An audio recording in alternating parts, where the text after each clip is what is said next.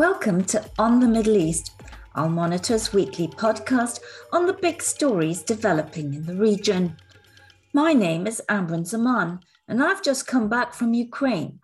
The former Soviet country has seized the world's attention amid fears that Russia's Vladimir Putin is about to launch an invasion, despite warnings from the US and its European allies about the severe sanctions his country will likely face.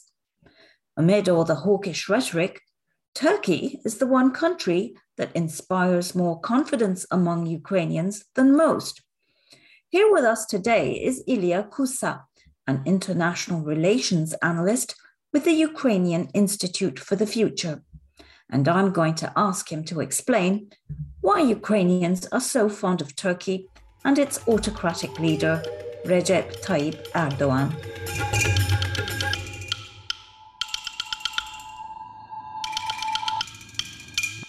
Thank you so much for joining us uh, at this very critical time in Ukraine. Um, welcome to our program. The main topic of our uh, discussion, uh, we have a Middle East perspective, obviously, will be Turkey and Ukraine. And as you know, Turkish President Recep Tayyip Erdogan is arriving in Kiev uh, on Thursday. And there's a lot of buzz about Turkey, isn't there, and its drones. Can you tell us a bit about why Turkey is, you know, so much in the news these days? Well, I guess uh, uh, it's because Turkey is being seen as one of these uh, emerging regional players, uh, countries which have resources, ambition, you know, political ambition, and plan to and willingness to position themselves as, uh, you know, some kind of new uh, regional super state, you know, that has some kind that has an ambition to become more and more active and have and play a bigger role in intra-regional and regional uh, developments. And I think this is how this is how Turkey is being seen around the world, and this is certainly how Turkey is seen in Ukraine.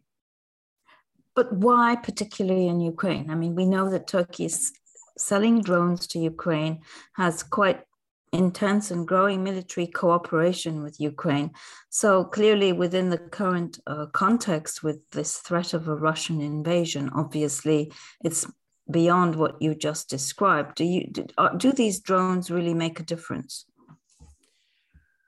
Uh, well, there, are several reasons for uh, this view uh, of Turkey from Ukraine. One is, of course, uh, the drone issue.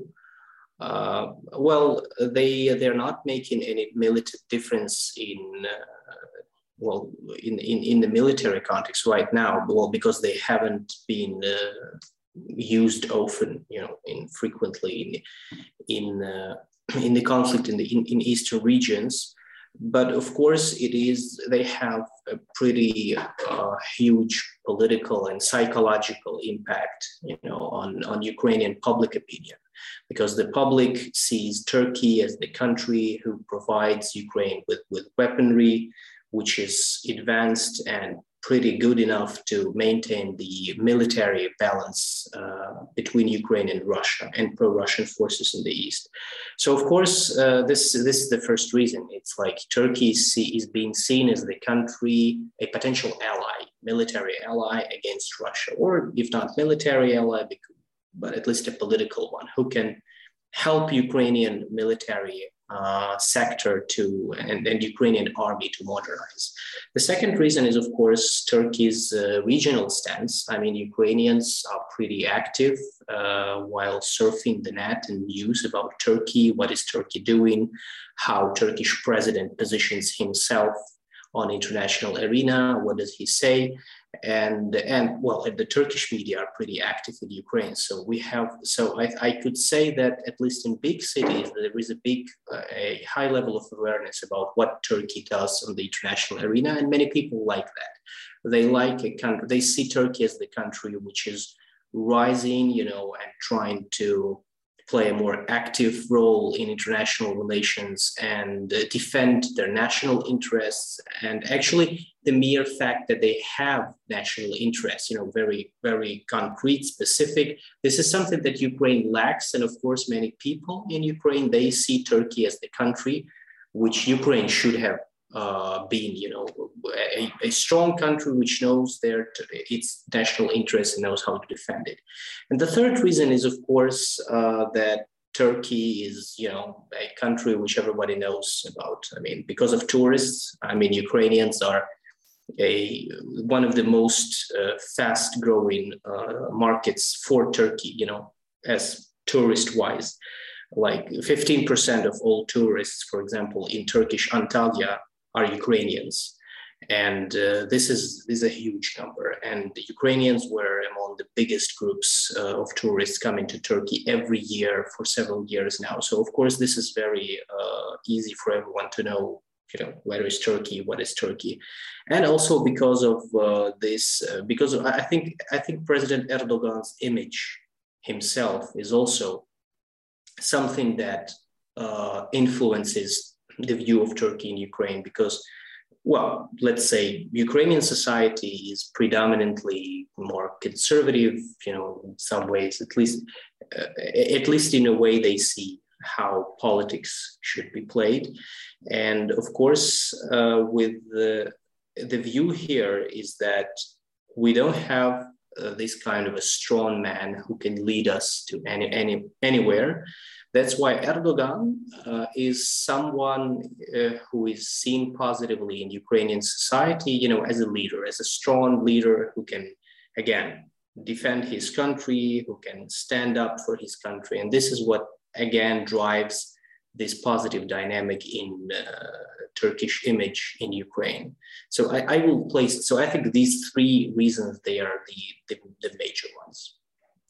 Well, um, several points. First of all, uh, in terms of the drones, they're not using them, as you said, very much, though they did use them once uh. Yes, yes.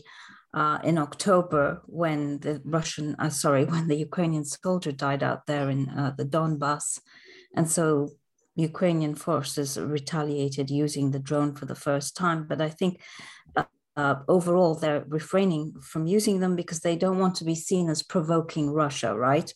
There's uh, that. But beyond that, um, in the if, if Russia decided to actually invade Ukraine, most military analysts would agree that the drones will ultimately not have that much of an impact, correct? But in the context of this low intensity conflict being waged by the pro Russian forces, yes, the drones can be useful. They help certainly uh, gather a lot of intelligence. Um, on the tourism point, we also hear a lot of Ukrainians say that, you know, if indeed Russia attacks with all those Russian tourists that also go to Turkey, how are we going to go there and share the same space? And on your final point about Erdogan being so popular, I mean, aren't Ukrainians aware also that Turkey has a terrible human rights record and that back at home, Erdogan is viewed, you know, at least by nearly half of the people as, a, as an autocrat? Well, uh, there is again, yes. Uh, everyone understands. Everyone is aware that Turkey is not a full democracy, is not a genuine democracy, and Erdogan is not a democratic leader. But for you, for many Ukrainians, it's not the most important part when they see it. I mean, especially now with the current political uh, situation here, and this is a situation of a chronic political turbulence and with social and economic problems we're having now with energy problems that we have also because of the hike in gas prices in Europe, uh, there is a great need. Uh, well, well, there is a great need in a new strong leader. So, uh, not, not. I, I, I even think not necessarily a very democratic one. You know, if you would analyze what are the most popular leaders, foreign foreign leaders in for Ukrainians, uh, last year, uh, one of the most popular was Andrzej Duda, president of Poland.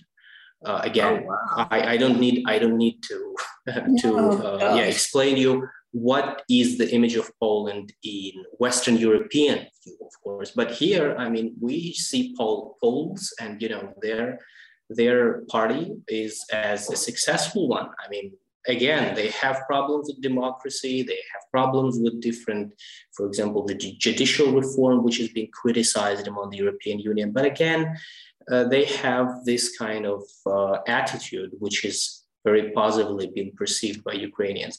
Before 2020 political crisis in Belarus, Lukashenko, president of Belarus, was for many years one of the most popular leaders in, in, in Ukraine. Again, because of this, because we are neighbors, because we speak the same language, because we understand. I mean, his approach when, for example, he was filming himself uh, inspecting different uh, factories, you know, and uh, throwing out directors of these factories for corruption on TV. And this was very, I mean, this kind of shows they were, they were, they are really, really, uh, they were posit- positively uh, perceived by Ukrainians because this is something that in our country many people want actually. Well, so, you know, but now yeah. Belarus is sort of uh, seems to be on Russia's side and could be a potential staging ground uh, for part of an invasion. Uh, but you touched upon energy, and during our conversation in Kiev, you described Turkstream, this pipeline running from Russia to Turkey that's supposed to eventually carry gas to Europe as a stab in the back. Uh, how does that chime with Turkey's image as this country that's an ally of Ukraine, that's helping it uh, balance Russian influence? Well, no one actually considers this to be some, you know, something very bad because again, uh, first of all, uh, Turkstream is a very long story. So it, it, it began in mid 2000s when the first plans to construct a pipeline were drawn up. And actually, well, of course, uh, this story was uh, negatively uh, perceived only by some in the Ukrainian government. I mean, the general public, again, if, if, if, you, if you're speaking about the general public, uh, the energy issues are too difficult for them to, un- to understand. I mean, for example, it's really difficult to explain to people that uh, Turk Stream and Nord Stream 2 are well interconnected in a way. I mean of course these are separate projects but they are connected because both projects are are about supplying ga- gas uh, circumventing i mean around ukraine. So not not like uh, weakening our transit potential but uh, again, since we have war with Russia, not with Turkey, and uh, that Russia is the main uh, bad guy, of course, I mean, such stories as the Turk stream, they are not being perceived as very bad. So, uh, again, I'm not here to say that Turkey is being idealized in Ukraine at some point. Of course, there are some uh, problems in bilateral relations. We have our own differences, uh, especially in trade for example, now with the free trade agreement. So why don't you uh, tell us a bit about that? Because yeah. that was something that you raised about local businessmen feeling threatened by this free trade agreement. Can you tell our audience why that is? Yeah. Well, I will start with the again. I will start with the the three main uh, points of cooperation between Turkey and Ukraine, so that everyone will, will understand what our bilateral relations look like actually. So, so besides all these media and you know like media person stories. So the three uh, the first one is the military cooperation which i have already mentioned and especially uh, the manufacturing of aircraft engines. Uh, ukrainian companies uh, make these engines for turkish drones and uh, now they are going to make them for heli for uh, heavy helicopter military helicopters and also for another project of an unmanned aircraft, uh, which is called MUSE.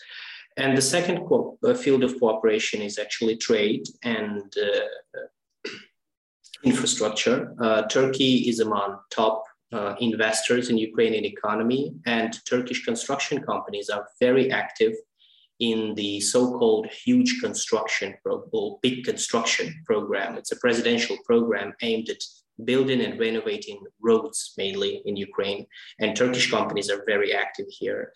And the third field of cooperation is the political, uh, uh, you know, the political solidarity between Ukraine and Turkey on the issue of Crimea, the occupation of Crimea, and uh, uh human rights violations of the Crimean Peninsula, especially against uh, Crimean Tatar community. Now, the problem uh, of, of, the, of Turkish Ukrainian bilateral relations is that they are limited in many spheres. So, for example, in the military field, as I said, they are limited, they're confined to only this particular uh, programs like a- aircraft engines. So, they are not being um, developed very uh, steadily in other fields. The second, for example, they're and also in trade, they are limited by the amount of goods we can we can uh, offer each other. For example, now the bilateral trade between Turkey and Ukraine is around $5 billion. Uh, they want to make it up to 10 billion. This is what was, uh, this is the target uh, Turkish and Ukrainian sides selected, you know, for further cooperation. And here uh, we have a big problem. Uh, there is actually Turkish economy and Ukrainian economy are very different and uh, Turkish economy is more sophisticated, more uh, you know complex than Ukrainian one. The Ukrainian was more is simpler and more primitive to some extent. We uh, our main export categories, like more, more than 50% of Ukraine's exports are raw materials. And of course, uh, the free trade agreement, which uh, the two sides are going to sign, I think in again they announced it last year that they would sign it at the beginning of this year. So maybe uh, by Erdogan, with, with Erdogan visiting Kiev, they're going to sign it. I don't know.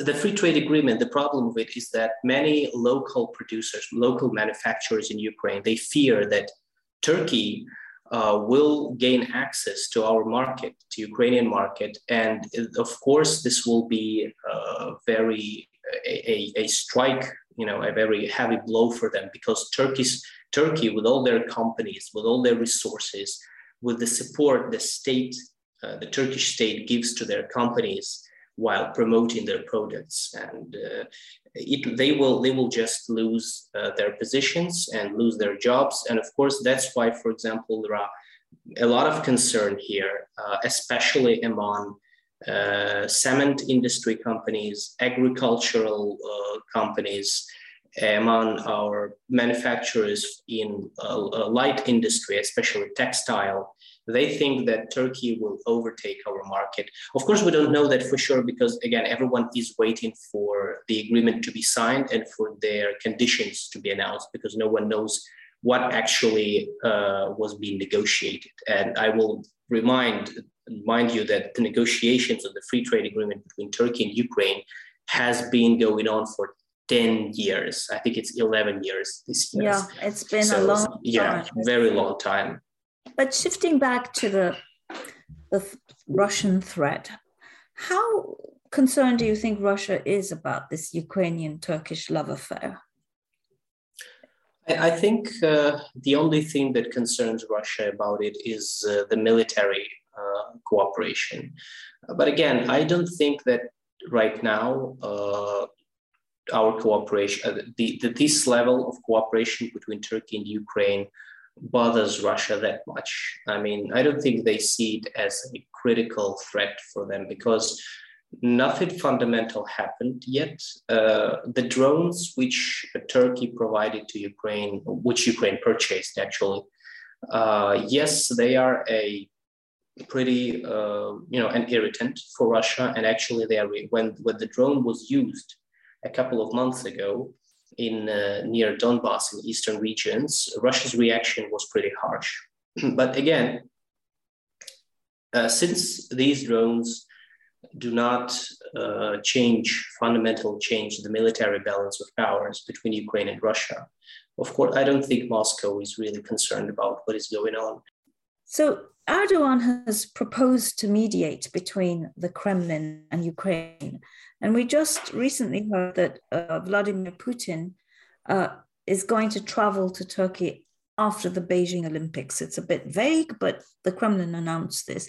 Do you think that there is a, a, a role for Turkey? Uh, is it? Do you think the Kremlin would, for instance, welcome that? Or what about Zelensky? Can Turkey make a difference?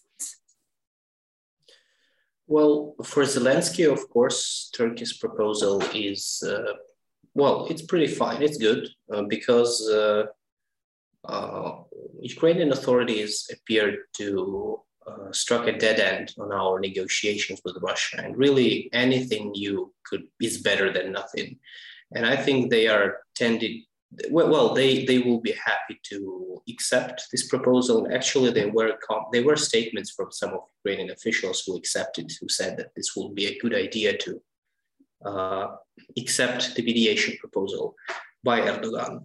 For Turkey, it is very important because I see that uh, Turkey's uh, Turkey's uh, government and Erdogan himself want want to portray themselves as this kind of new regional power that has to have a, a uh, vote in something that they can uh, influence different processes like they did in Nagorno-Karabakh, like they are doing in Libya, in Syria, and now in Ukraine.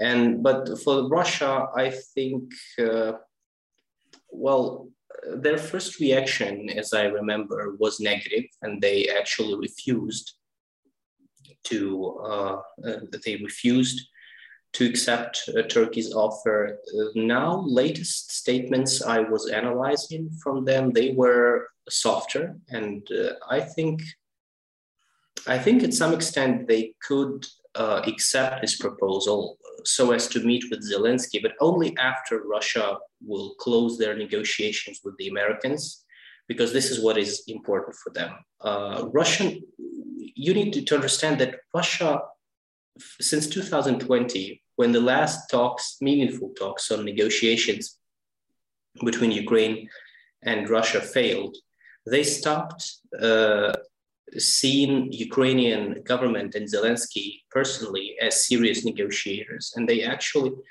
today, Russia doesn't talk to Zelensky. Uh, Putin doesn't isn't talking about to Zelensky, to Ukrainian audience, or to Ukrainian government. He's talking to the Americans, and this is the most important part for him.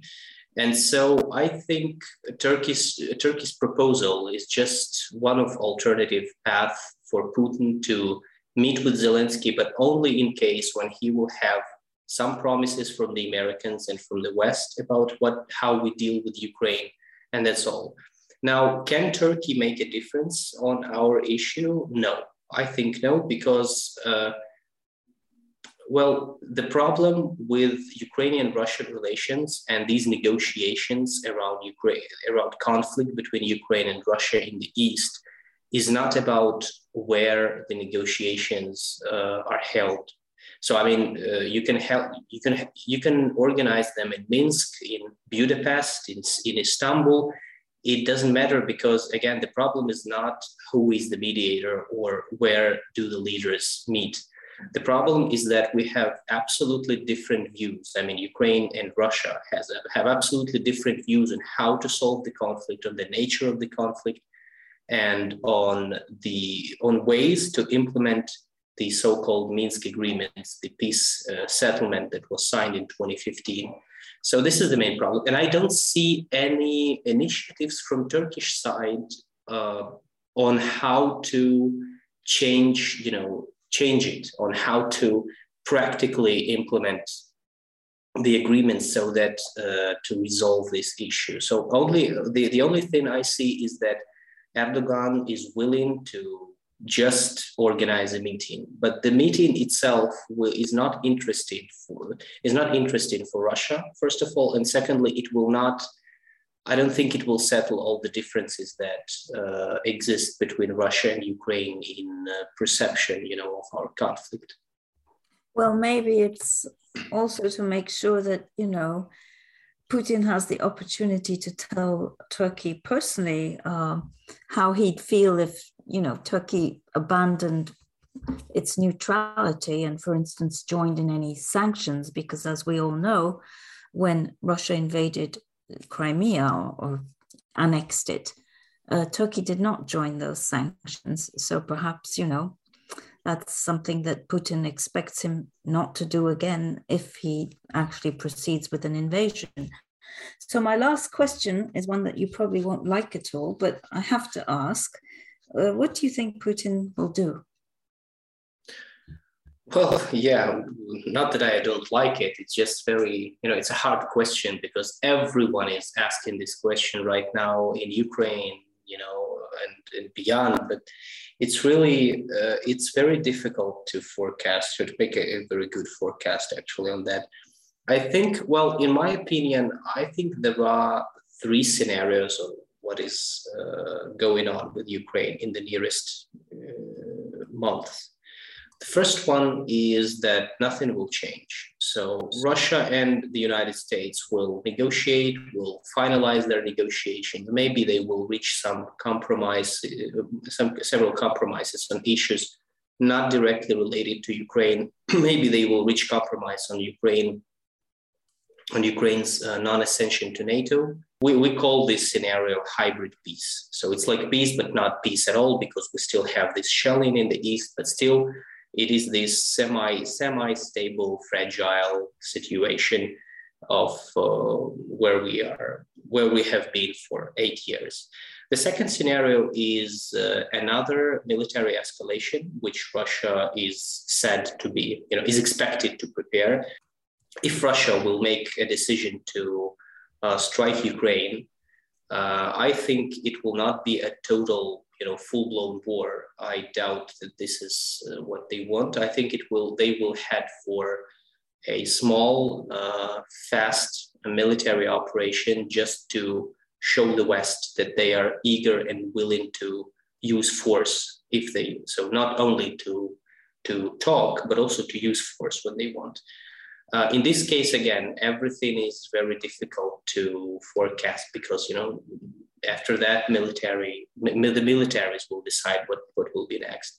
And the third scenario is uh, when is a compromise between uh, you know Ukraine, the United the West, Russia about the situation and about the Minsk agreements. This is what what is what many people and many of my many of my colleagues also are talking about that the well that both Western uh, countries and Russia, uh, they could compromise on the way of how to implement the Minsk agreements, which Ukraine you know, is reluctant to uh, implement that in the way they are written now, because they are absolutely they are written in a way mm, which is not very beneficial to Ukraine strategically. But still, uh, there is a possibility they will compromise on that, and then they will just tell Ukraine that okay, so we decided we you should implement these agreements in this way, so please do that. And uh, again, this is uh, a very difficult uh, option, a very difficult scenario because uh, many there are many subjective factors that could play here uh, from protests of part of the society which do not want Ukrainian government to implement these agreements to uh, political and economic consequences of uh, implement after implementing them. So I think these the th- these three are basic scenarios of how can this end, and I'm not sure that Turkey will have a crucial role in each of these. I mean, I think I still think that Turkey will remain somewhat neutral to this situation because I see again the Erdogan's proposal is another indicator that he doesn't want this to escalate. So I think you know to project these scenarios on Turkey's interests, I think they will be interested uh, either in the scenario one or three. So everything not involving military escalation will be okay for Ankara. Well, Ilya, that was a fascinating conversation, and we thank you so very much for joining us. And we desperately hope that peace will prevail. Thank you. Thank you very much.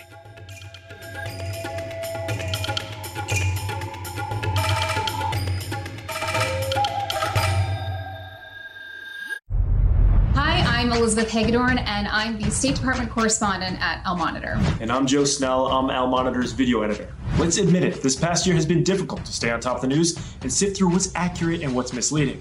Let Al Monitor help you. If you care about the Middle East and North Africa, you should consider listening to Al Monitor's audio series on the Middle East with Andrew Parasiliti and Amberin Zaman, and on Israel with Ben Caspit you can now watch our newest video podcast, Reading the Middle East with Gilles Kepel. You can subscribe to these series on your favorite podcast platforms. And through a host of free daily and weekly newsletters, we offer a range of perspectives with the highest journalistic standards. You can subscribe to these newsletters at almonitor.com. As an award winning media service headquartered in Washington, D.C., Al Monitor has a network of over 160 contributors around the world. So if you haven't done so already, be sure to visit almonitor.com, where you can find all of these newsletters and podcasts along with first class reporting and analysis. So that brings us to the end of this week's On the Middle East. I hope you enjoyed the show, and let's all pray that peace prevails. Thank you, and see you soon.